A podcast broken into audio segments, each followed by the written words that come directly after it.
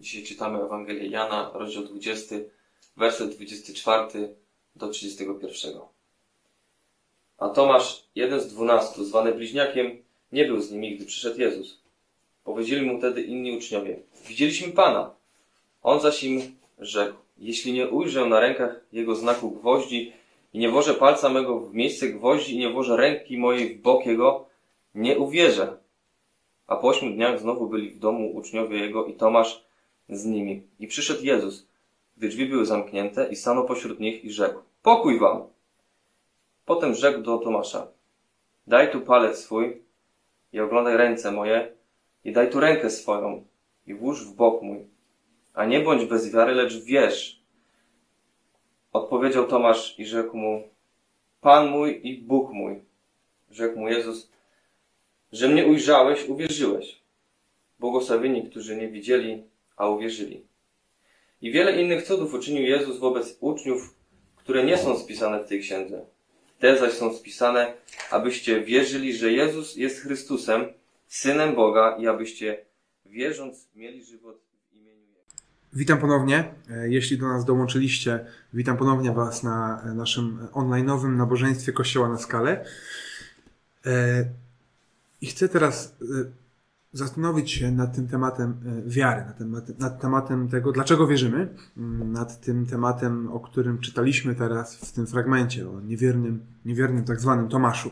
Jakieś półtorej tygodnia temu moja żona e, dostała wiadomość, podobną do kilku innych, którą, które już kiedyś dostawała, co jakiś czas takie, takie pytania dostaje i osoba, która do niej napisała, e, zadała bardzo proste i kluczowe pytanie. Pytanie o to, dlaczego wierzysz? Dlaczego wierzysz w to, co wierzysz? Dlaczego wierzycie w to, co wierzycie? E, Dlaczego wierzysz w Boga, w biblijną historię, w ratunek w Chrystusie? I rozmawialiśmy o tym z Olą troszeczkę oczywiście. I, I to pytanie wydawało mi się proste, ale bardzo ważne. Dlaczego wierzymy? Dlaczego ja wierzę? I jak słyszymy to pytanie, to często piętrzą się w naszej głowie różne odpowiedzi, tak? Mm, Nie wiemy, która może jest poprawna, która, którą warto dać, która jest właściwa. Może, a może jak słyszymy to pytanie, to nie mamy odpowiedzi. I zdajemy sobie sprawę, że podchodziliśmy do wiary bezrefleksyjnie. Może jesteś osobą, którą ktoś pyta o to, pytał, będzie pytał, dlaczego wierzysz. A może ty jesteś osobą, która sama ma to pytanie. Dlaczego oni wierzą? Czy to nie było tak, że popkultura nasza już ustaliła, że wiara jest passé i nikt już nie wierzy? Czy to nie jest, czy to nie było, nie było zarezerwowane dla starożytności i średniowiecza i teraz to już nie ma sensu? To jakaś abstrakcja. Myślę, że musisz się zderzyć z tym pytaniem, yy, bo, bo to wcale nie jest nieaktualne. Ja bym powiedział wręcz, że są badania, które wskazują, że coraz więcej osób szuka e, wiary i tych osób przybywa, nie ubywa. Jeśli tego słuchasz, czy jeśli tego oglądasz, to, to wysoce prawdopodobne, że i ciebie to pytanie wiary chrześcijańskiej y, nurtuje, męczy może wręcz.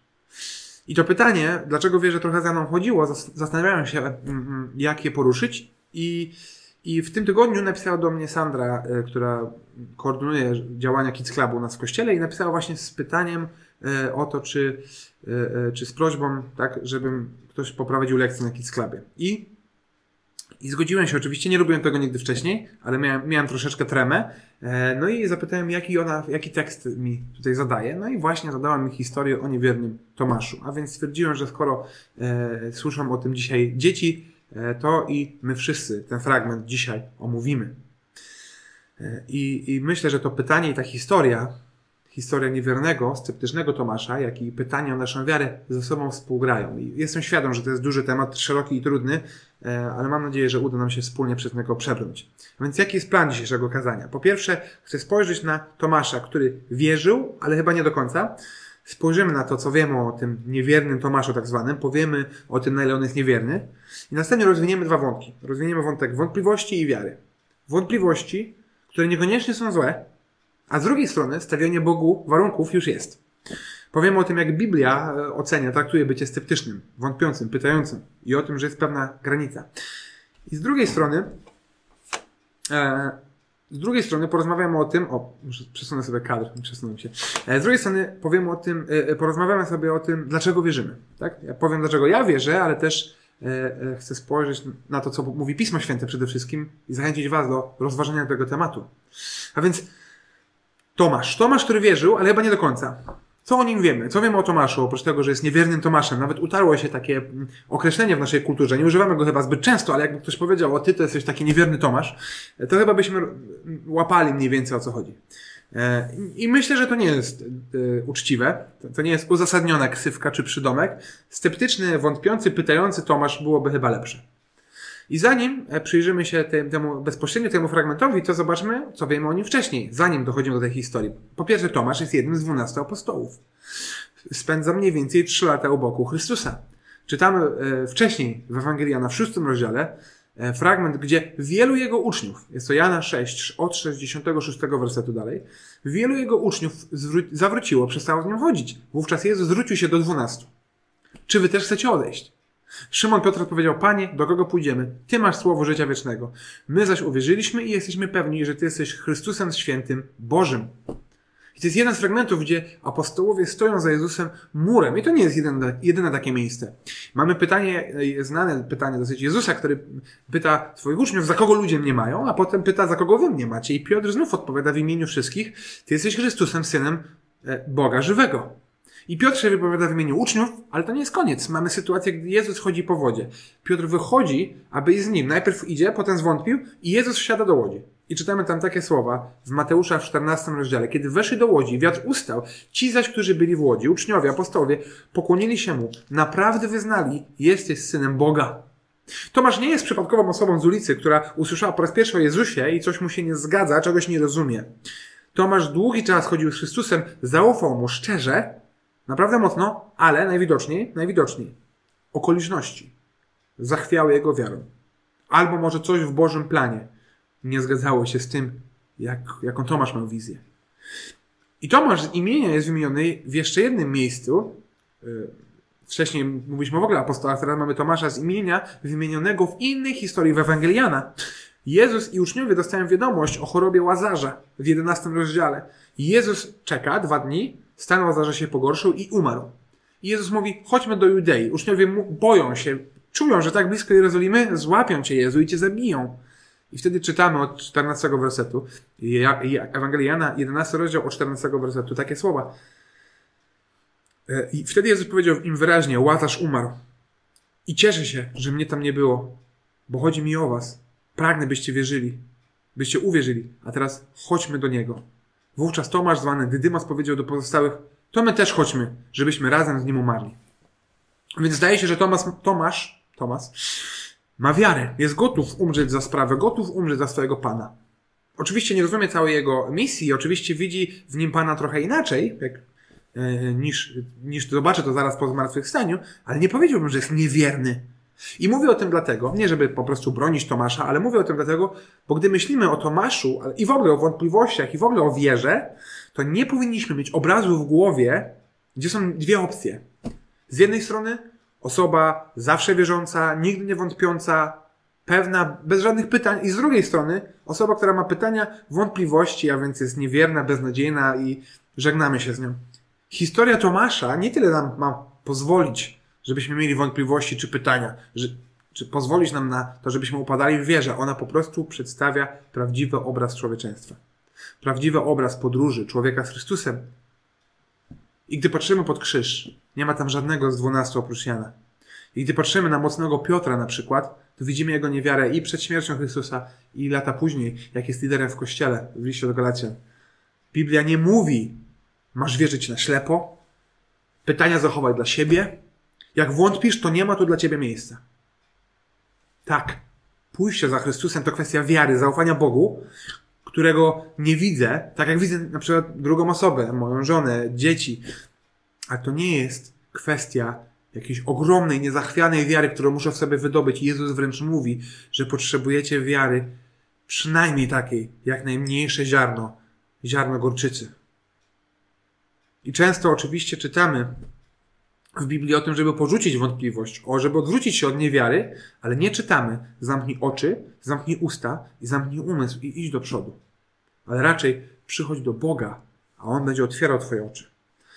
I gdy patrzymy na historię Tomasza, powinniśmy zastanowić się nad dwiema rzeczami. Po pierwsze, co robię, gdy pojawiają się pytania, wątpliwości, co ja robię? Może teraz mam wątpliwości, może wielu rzeczy teraz nie rozumiem, co z tym zrobię. I z drugiej strony historia Tomasza rzuca pytanie wierzącym, co ty robisz, gdy pojawia się na twojej drodze ktoś, kto wątpi. Wrócimy jeszcze do spotkania Tomasza z Jezusem i do tematu wiary, ale teraz jeszcze roś... usiądźmy dłużej w tym temacie niewiary, sceptycyzmu, pytań. I tak jak mówiłem, tym drugim punktem, który, drugą myślą, którą dzisiaj chcę omówić, jest to, jest to, że wątpliwości i pytania nie muszą być złe, ale stawianie Bogu warunków już jest. Więc po pierwsze, Biblia jest historią osób, jest pełna historii osób, które wątpią. Są osoby, które wątpią i nie wracają do Boga. Mocnym przykładem, pewnie najmocniejszym dla Tomasza był Judasz, który zwątpił, od, odwrócił się, miał swój plan, który nie pasował z tym, co chciał e, zrobić Jezus. E, zrozgoryczony e, zdradza go i ostatecznie nie wraca do niego już. Ale mamy osoby, które mają wątpliwości i nie odwracają się od Boga. I tu mamy przykład Tomasza. Mamy domniemanie, co to mogło być. Tak? To może była męka krzyża, e, rozbicie dwunastu, emocjonalna katastrofa, którą on przeżył, która go dotknęła i ona była powodem wątpliwości.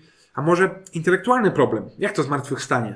Może Tomasz miał jakiś swój wizję tego, jak ten Boży plan ma wyglądać i e, no i, i teraz trudno mu uwierzyć, że to właśnie on. I tak samo w, Biblii historii, w biblijnej historii widzimy te dwa wątki, tak? Widzimy cierpienie, które prowadzi do pytań, do zachwania wiary, ale też widzimy ludzi, którzy swoją koncepcję porównują z tym, co mówi Bóg, taką może trochę intelektualną, e, e, e, intelektualne wyzwania, które stoją gdzieś tam na drodze do Boga. I myślę, że ciekawą postacią jest dla przykładu Job. E, postać, która, której historia w pewnym sensie łączy te dwa wątki, bo mamy z jednej strony bardzo mocne, emocjonalne dotknięcie. On jest emocjonalnie dotknięty, fizycznie okaleczony, przybity. A z drugiej strony historia to jest rozmowa jego z jego przyjaciółmi, którzy mówią, Bóg jest taki, ale on mówi, no nie, to niemożliwe, to się nie zgadza z tym, jak on działa, więc mówi, musi być taki. E, oni mówią, no nie, to jest niemożliwe, bo to się nie zgadza z tym, o czym, e, co o nim wiemy. I to, i to jest długa rozmowa intelektualna na temat tego, na temat natury Boga. A więc Bóg nie zakrywa przed nami wad, upadków, wątpliwości i pytań swoich ludzi. Nie, nie ukrywa tego przed nami. Tomasz nie jest wyjątkiem na tle niezachwianych uczniów, on jest taki jak inni. Tak Bóg nie mówi, że oni zawsze stali mocno, więc ty też mocno stój, albo do widzenia. Bóg pokazuje nam przez tę historię, że patrz, oni ledwo stali, a ja stałem niezachwiany. Oni myśleli, że się wszystko wali i pali, a ja realizowałem swój plan. Gdy oni się ode mnie odwracali, ja nie odwracałem się od nich. A nawet mówi, że ja te wątpliwości, brak wiary obracam w coś dobrego. I tak jest też z Tomaszem zresztą. Jakim błogosławieństwem jest ta historia? Jest on świadkiem dla wszystkich, którzy powiedzą, no, Jezus wrócił nie w ciele, tylko był duchem. Na co Tomasz przychodzi i wkłada rękę w jego bok. No, bo Jezus nie wrócił, oni mieli tylko taką halucynację, na haju byli. ok? Ale Tomasz wątpi, jest tak samo sceptyczny jak my dzisiaj i wiecie co? Osiem dni czeka. Emocje opadają i on i reszta apostołów z chłodną głową znowu się spotykają z Jezusem i potem znowu, i potem znowu. Powinniśmy cieszyć się tą historią.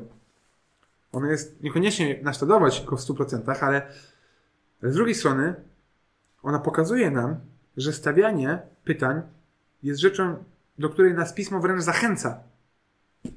Oczywiście Tomasz też tutaj, zaraz przejdziemy do jego odpowiedzi, ale spójrzmy chociażby na dzieje apostolskie gdzie mamy apostoła Pawła e, i Sylasa, którzy trafiają do Berei głosić.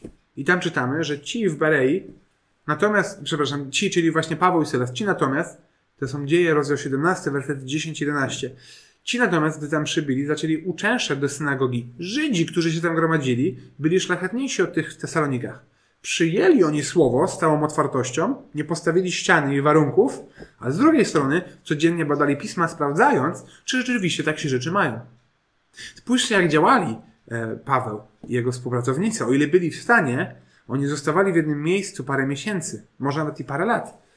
Paweł nauczał, rozmawiał, odpowiadał na pytania całe dnie. A potem listownie odpowiadał lub posyłał swoich współpracowników. Chrześcijanie to nie jest grupa religijnych, oddanych osób, które w milczeniu odczytują jakieś gazetki wysłane z centrali i biją po rękach każdego, kto się zgłasza, kto się zgłasza i pas. Proszę się cicho, odczytane, rozchodzimy się. Oczywiście są organizacje i grupy, które tak działają. Może nawet wychowały się w takiej społeczności, w otoczeniu takiej społeczności, ale to nie ma nic wspólnego z biblijnym chrześcijaństwem.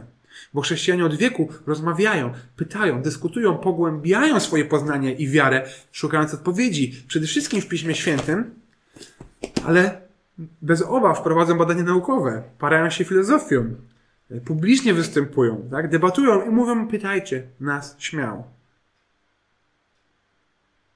Zadawanie pytań nie jest złe, ale pytanie, co ja z nimi zrobię. W zeszłym tygodniu dowiedziałem się, że takich dwóch e, e, bardzo popularnych youtuberów, których gdzieś tam przez lata oglądałem, e, Red i Link, może kojarzycie? Jak nie, to nieważne. E, e, odeszli od wiary, tak jakby przyznali się, że odeszli od wiary. To się chyba stało kilka lat e, wcześniej. Oni wiedziałem, że byli chrześcijanami, chrześcijanami, chociaż nie robili bardzo chrześcijańskich treści i odeszli od wiary i gdzieś tam troszeczkę posłuchałem tych ich wypowiedzi. Nie chcę jakoś bardzo tego analizować, ale jedną ciekawą rzecz dało się wyłapać. Jedną z ważnych rzeczy, o której jeden z nich powiedział, było to poczucie winy, które miał w sobie i taki zgrzyt.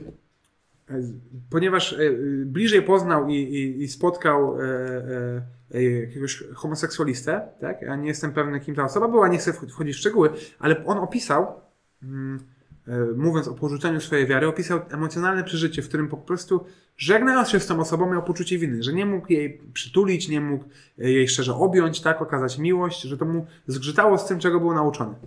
I teraz ma pytanie, ma wątpliwość, zastanawia się, jak to jest, ale nie szuka odpowiedzi.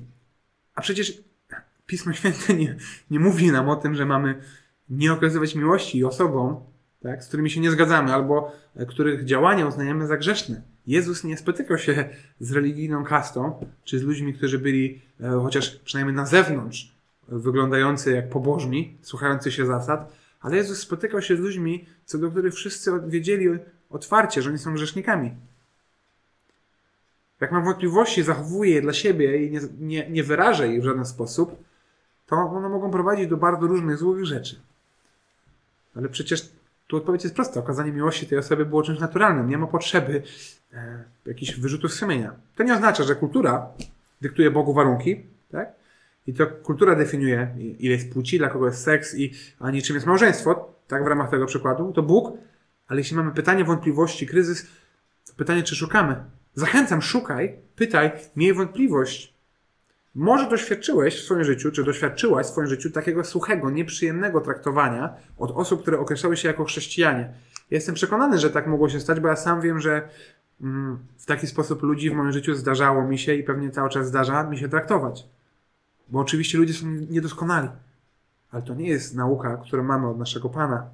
Pismo Święte nakazuje nam jasno, jak mamy osoby wątpiące traktować. W liście Judy, w pierwszym rozdziale czytamy Trwajcie w Bożej miłości, polegajcie na miłosierdziu naszego Pana Jezusa Chrystusa, bo ono prowadzi do życia wiecznego. Sami z kolei okazujcie miłosierdzie wątpiącym.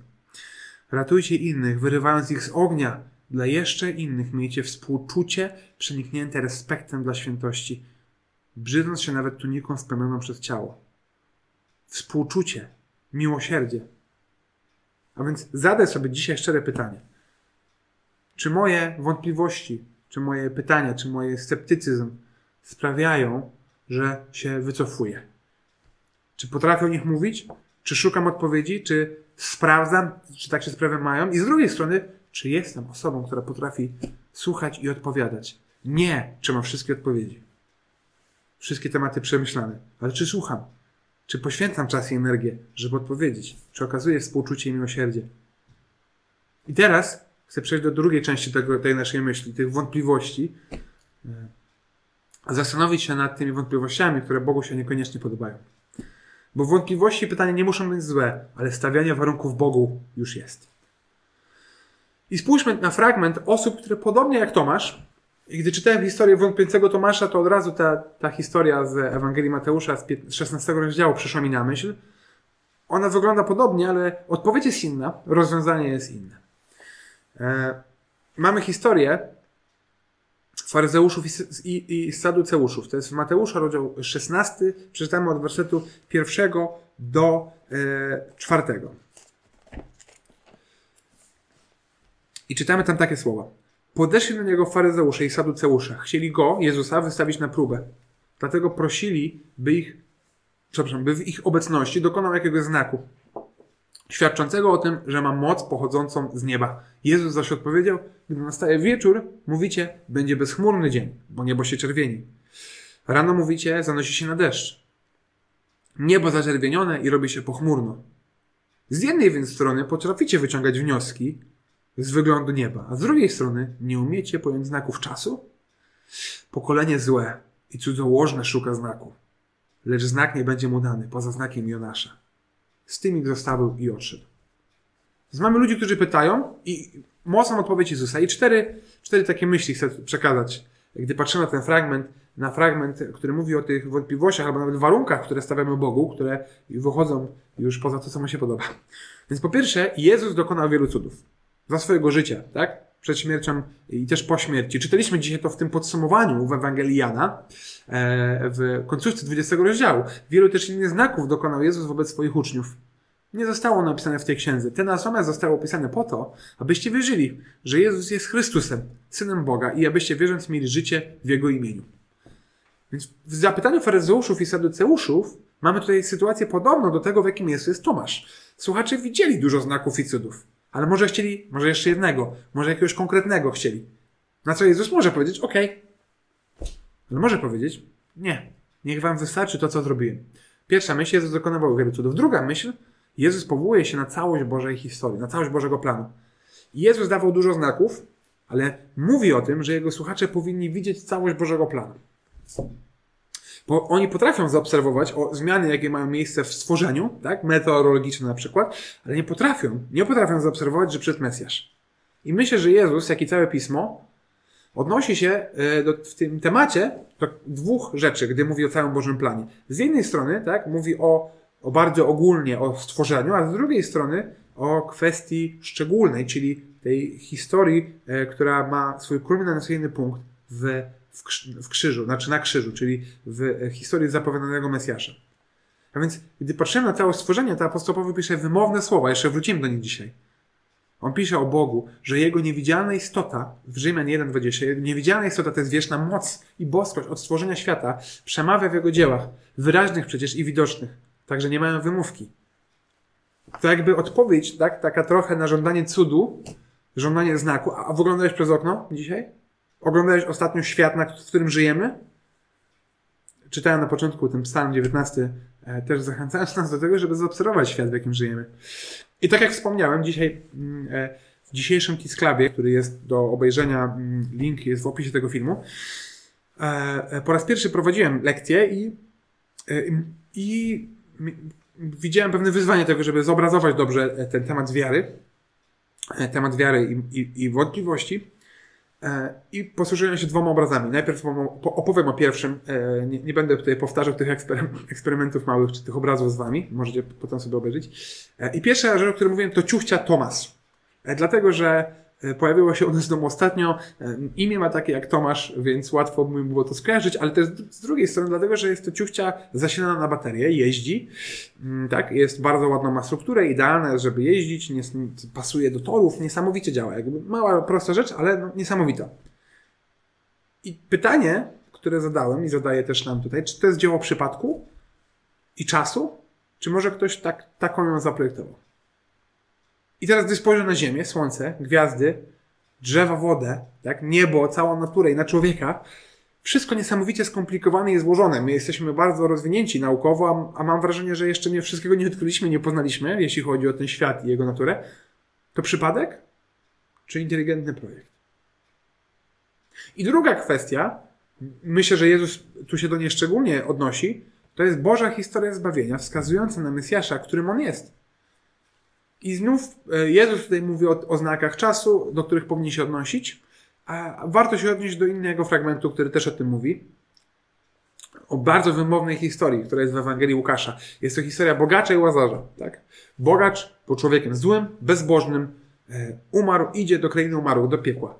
E, Łazarz był człowiekiem dobrym, tak? umiera i idzie do Boga.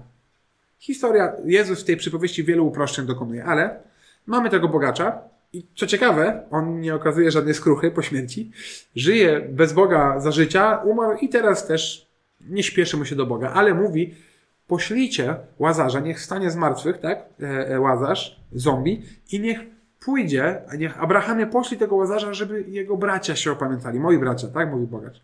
I Abraham na to mają Mojżesza i proroków. Niech ich słuchają. Nie, ojcze Abrahamie. Nie przestawał prosić bogaty. Jeśli pójdzie do nich ktoś z umarłych, wtedy się opamiętają. Wtedy Abraham powiedział, jeśli Mojżesza i proroków nie słuchają, jeśli nie słuchają Bożego planu, jeśli nie widzą zapowiedzi, jeśli nie widzą wszystkich tych znaków, cieniu, cieni, strzałek wskazujących na Mesjasza, na Chrystusa, to choćby ktoś z umarłych powstał, nie dadzą się przekonać. Jak nie ufają w historię ratunku, którą Bóg prowadzi, to co zmieni kolejny cud? Jezus odnosi się do tego, i po, ale po trzecie, co ważne, w tym fragmencie w Mateusza widzimy serce, widzimy ich motywację. Podeszli do Niego, chcieli Go wystawić na próbę. One nie są czyste, te intencje nie są czyste. Im nie zależy na tym, żeby poznać Boga, poznać Jego plan, poznać Syna Bożego. Im zależy na tym, żeby zbić tę przeszkodę na drodze, którą jest Jezus. Tak? Żeby upewnić się, że ich plan jest tym samym, czym jest Boży plan, albo że Boży plan nagina się do ich planów. I myślę, że w tej formie, co oni, nie wystawiamy Jezusa na próbę, nie, nie mówimy o tym w taki sam sposób, nie mamy tej samej okazji, ale z drugiej strony, myślę, że często prosimy o znak, mówimy, Boże, daj nam znak, to jest w ogóle typowy motyw y, y, z filmów. Bardzo często, tak? Jak się tylko to wydarzy, to wtedy za tobą pójdę. I tak naprawdę to nie chodzi o to, że chcemy Boga poznać, tylko chcemy rzeczy, tak? Jak tylko dostanę pieniądze, pracę, wymarzoną żonę, wymarzonego męża, tak, zdrowie, to wtedy wszystko, co mam, oddam Bogu. Wtedy Boże za Tobą pójdę. My nie chcemy Boga, my chcemy tej rzeczy. Bóg oczywiście ma moc nam dać, ale zrobi to tylko po to. Da albo zabierze, zrobi to tylko po to, żeby ponad tą rzeczą przyprowadzić nas do siebie. I tu pojawia się pytanie do mnie, jakie ja warunki stawiam Bogu. On nie objawia nam się tak, jak my to byśmy zaplanowali, ale tak, jak On zaplanował.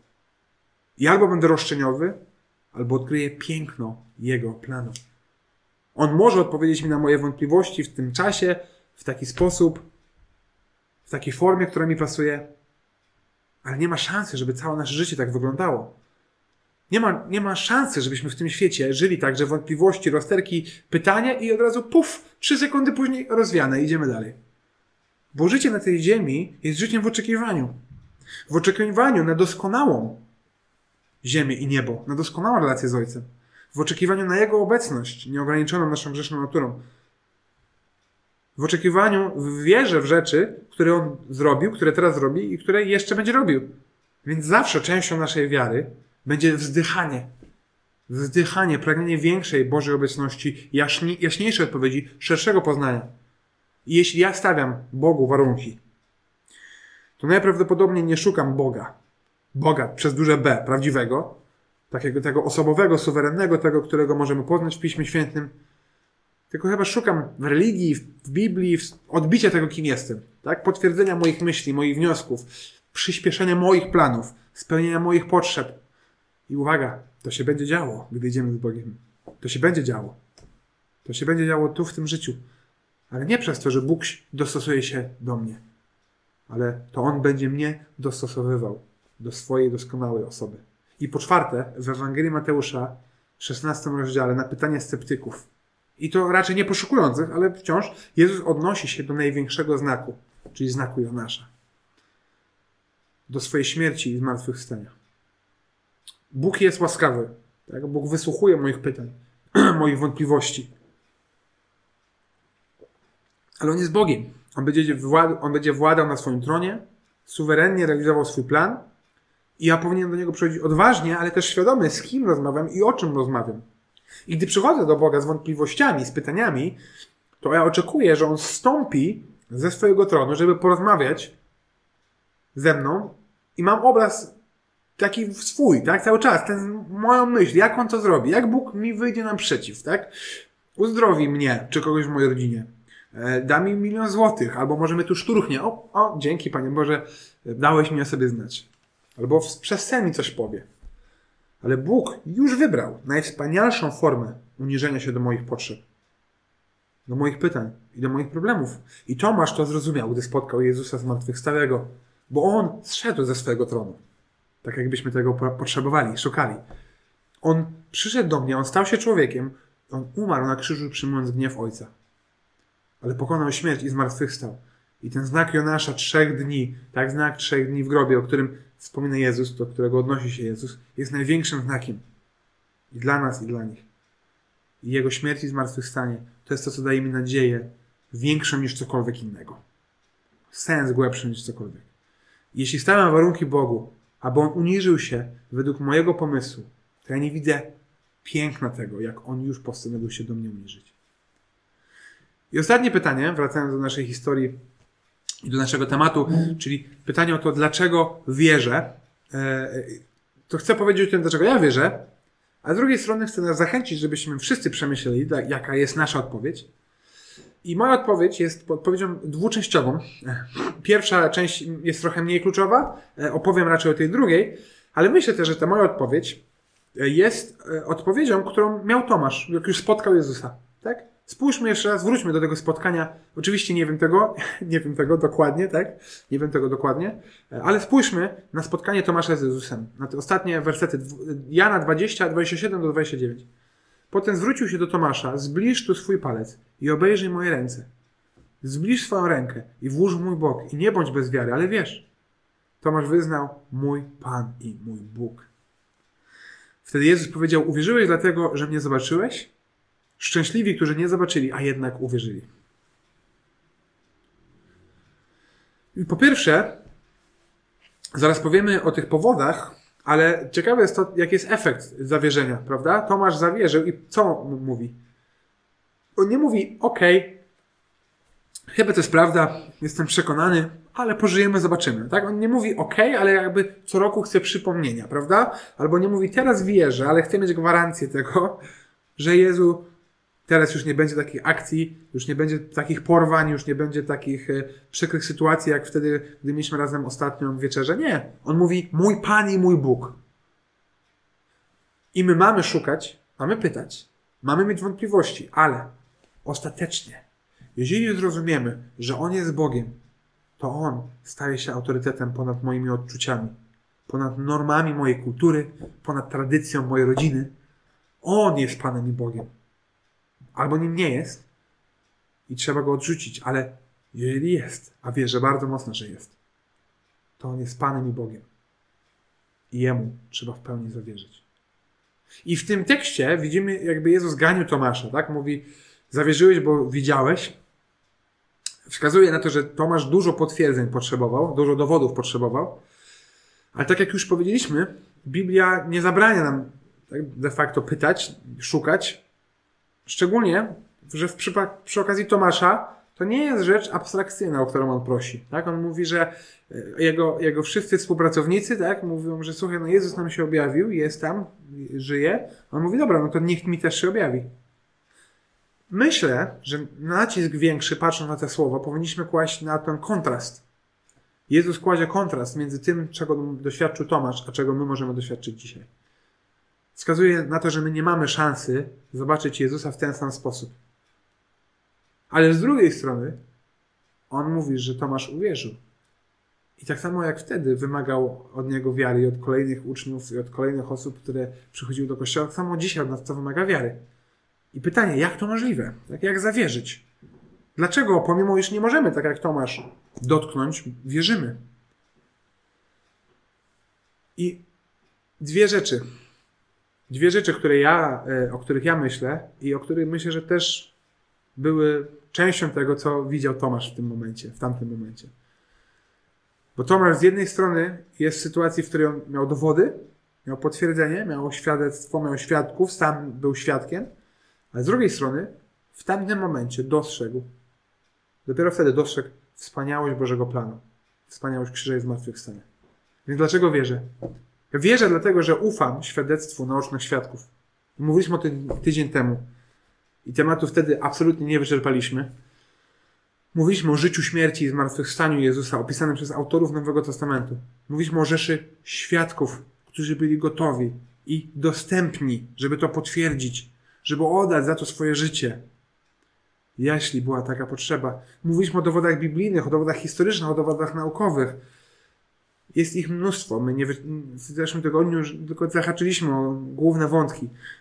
Mówiliśmy o tym, że najbardziej logiczną odpowiedzią jest to, że on rzeczywiście umarł i zmartwychwstał. I zachęcam do dalszego poszukiwania.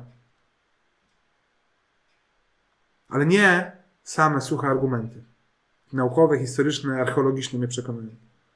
Bo po drugie, i co ważniejsze, ja wierzę dlatego, że widzę w Piśmie Świętym, czy w osobie Chrystusa, który jest Słowem Bożym. Widzę w osobie Chrystusa niesamowitą chwałę, która idealnie wpisuje się w tą dziurę w kształcie Boga, którą mam w sercu. I tak wierzę i przyznam szczerze, że myśli do spisania tej odpowiedzi e, za, zaczerpnąłem od mądrzejszych od siebie, ale szczerze się z tym utożsamiam. Wierzę, bo widzę w Piśmie Świętym, czy w osobie Chrystusa, niesamowitą chwałę, która idealnie wpisuje się w dziurę w kształcie Boga, którą mam. Nie widzę innej odpowiedzi, innego rozwiązania, żadnej innej nadziei. A widzę w Piśmie niesamowity plan. Plan, który jest potężny, ogromny, wzniosły, cudownie poruszający w całej swojej rozciągłości. Widzę stworzenie, jego upadek i niesamowite rozwiązanie, które Bóg przygotowuje i później ostatecznie nam objawia. Rozwiązanie w krzyżu Chrystusa. I chwała, wspaniałość tego planu idealnie wpisuje się w to, czego moje serce szuka, potrzebuje, za czym tęskni. I to, o czym mówię, ta dziura w kształcie Boga, a to czy, ta myśl wypływa z tego, o czym czytaliśmy w Rzymian 1,20. Niewidzialna jego ist- niewidzialna istota, tak? To jest wieczna moc i boskość. Od stworzenia świata przemawia w jego dziełach, wyraźnych przecież i widocznych. I to pragnienie sprawiedliwego Stwórcy, to ta potrzeba wyższego celu, świadomość planu w tym projekcie, którym, którym, którego jesteśmy częścią, to właśnie e, opisuje Blaise Pascal, w, e, mówiąc o tej dziurze. W książce myśli opisuje kilka tematów, tak? Opisuje kilka obserwacji na temat ludzkiego życia. I pisze o tym, że wszyscy ludzie szukają szczęścia, ale nie udało nam się tego szczęścia osiągnąć, uchwycić. Biegniemy cały czas i nie, nie możemy go złapać, nie możemy go znaleźć. Nie jesteśmy w stanie tego zrobić sami. Ani my, naszymi siłami, ani z pomocą tego, co jest w tym świecie. I on mówi, że to dowodzi, że to prawdziwe szczęście, takie doskonałe, kiedyś w człowieku było. Ale teraz nosimy jego wspomnienie, tęsknotę. I tu zacytuję fragment. Cóż więc jest to, co nam krzyczy owo pragnienie i owa niemoc? Jeśli nie to, iż trochę, tak, jakby widzimy e, e, tutaj, jak, jak, jak mamy tutaj e, język użyty, ale mam nadzieję, że złapiemy to. Co nam krzyczy owo pragnienie, owa niemoc, jeśli nie to, iż istniało niegdyś w człowieku prawdziwe szczęście, po którym został nam obecnie jeno znak i ślad zgoła próżny. Staramy się go daremnie wypełnić wszystkim, co nas otacza, szukając w nieobecnych rzeczach pomocy, które nie otrzymuje od obecnych. Ale wszystkie okazują się niezdatne. Tą nieskończoną otchłań może wypełnić jedynie przedmiot nieskończony i niezmienny, to znaczy sam Bóg. On jeden jest naszym prawdziwym dobrem, osobliwa rzecz, iż od czasu, jak nas opuścił, nie ma w naturze nic, co by było zdolne zastąpić nam jego miejsce. Biblia, Pascal i każdy, myślę, że każdy uczciwie myślący człowiek dostrzega tą dziurę, tą pustkę. Też ją dostrzegam. I widzę Boga objawionego w Piśmie Świętym, który się w nią idealnie wpisuje. Nie Boga, który się objawił w jakiejś jednej prywatnej, czy może publicznej rozmowie, w spisie zasad, w historii jednego narodu, rodziny, jednego proroka czy króla, ale Boga, który ponad tym wszystkim objawia się w osobie Chrystusa. Bo gdy myślimy o tej dziurze w kształcie Boga, myślę, że ona jest tak de facto w kształcie krzyża. Nic innego nie ma sensu, nic innego nie pasuje, nic innego nie jest tak wspaniałe. Niewierny Tomasz nie widział jeszcze wspaniałości tego planu. Nie ufał, wątpił. Ale nie miał na tym poprzestać. I tak samo my, gdy wątpimy, szukamy. Nie oznacza, że mam na tym poprzestać. I jeszcze dwie myśli. Po pierwsze, biblijna wiara nie jest skokiem w nieznane. Tak jak mówiłem, jestem w stanie oprzeć się na świadectwie apostołów e, i wierzących przez wieki. Jestem w stanie się oprzeć nawet na świadectwie i doświadczeniu, na prak- praktyce chrześcijańskiej ludzi dzisiaj. Po drugie, są odpowiedzi na pytania. Tak? Nie zawsze są takie znaki, jakich sobie zażyczymy, nie zawsze są takie odpowiedzi, jakie zakładamy, ale można szukać odpowiedzi na trudne pytania biblijne, filozoficzne i życiowe. Potrzeba tylko chęci, otwartej głowy. Ja bym wręcz ślepotą czy skokiem w nieznane, czy oparciem życia na czymś bardzo wątłym, Pismo Święte, moim zdaniem bardzo trafnie, nazywa raczej właśnie odrzucenie Boga. Odrzucenie tego pragnienia, które mam w sercu, tak? próbując jakoś je zakopać, zataić, udawać, że go nie ma, i odrzucenie wspaniałego, miłosiernego, darmowego rozwiązania, które jest u Boga. Paweł pisze w drugim liście do Koryntian w czwartym rozdziale, jeśli nawet głoszona przez nas dobra nowina jest zakryta, to jest tak w przypadku tych, którzy giną, niewierzących, których umysły zaślepił Bóg tego wieku, tak, czyli szatan, aby nie dotarło do nich światło dobrej nowiny o chwale Chrystusa. A więc ta biblijna wiara nie jest skokiem w nieznane, jest szansą do rozmyślania, rozważania i poszukiwania. Jest jeszcze jedna myśl, do której zachęca nas Pismo Święte. I tutaj, e, chcąc zobrazować tą myśl, właśnie e, wprowadząc tą zajęcia z Kids Clubu, e, rozmawiając z Euniką w temacie niewiernego Tomasza i wiary w ogóle, posłużyłem się obrazem. I je- Jest to tylko obraz oczywiście, on tak samo jak ten obraz z tą ciuchcią nie jest doskonały, ale wyobraźmy sobie, wyobraźmy sobie owoc, tak? Jabłko na przykład, przykryte, przykryte prześcieradłem. Nie widzimy go. Tak? Nie widzimy tego owocu, nie widzimy co jest pod nim, nie widzimy tego, co jest w tym momencie przykryte, ale możemy obejrzeć jego kształt. Możemy go dotknąć, możemy go powąchać. Żeby obraz był pełny, ja nawet dałem Eunice spróbować tego owocu, z zamkniętymi oczami oczywiście, tak? Więc możemy tego posmakować, ale nie widzimy. Więc to wymaga wiary, żeby stwierdzić, to wymaga wiary, żeby stwierdzić, że pod tym prześcieradłem jest jabłko na przykład. Jego kształt, smak, zapach, dotyk na to wskazują. Ale wystarczy wiara, jak mała, jak ziarno gorczycy, żeby stwierdzić, no, no tam jest jabłko. Mogę upierać się całe życie, tam nie ma jabłka, tam nie ma niczego, udawać, że, że nic się nie dzieje. Ale Pismo mówi, Pismo daje nam mnóstwo dowodów, mamy dowody historyczne, objawia swoją chwałę tego planu, ale też mówi skosztuj i zobacz.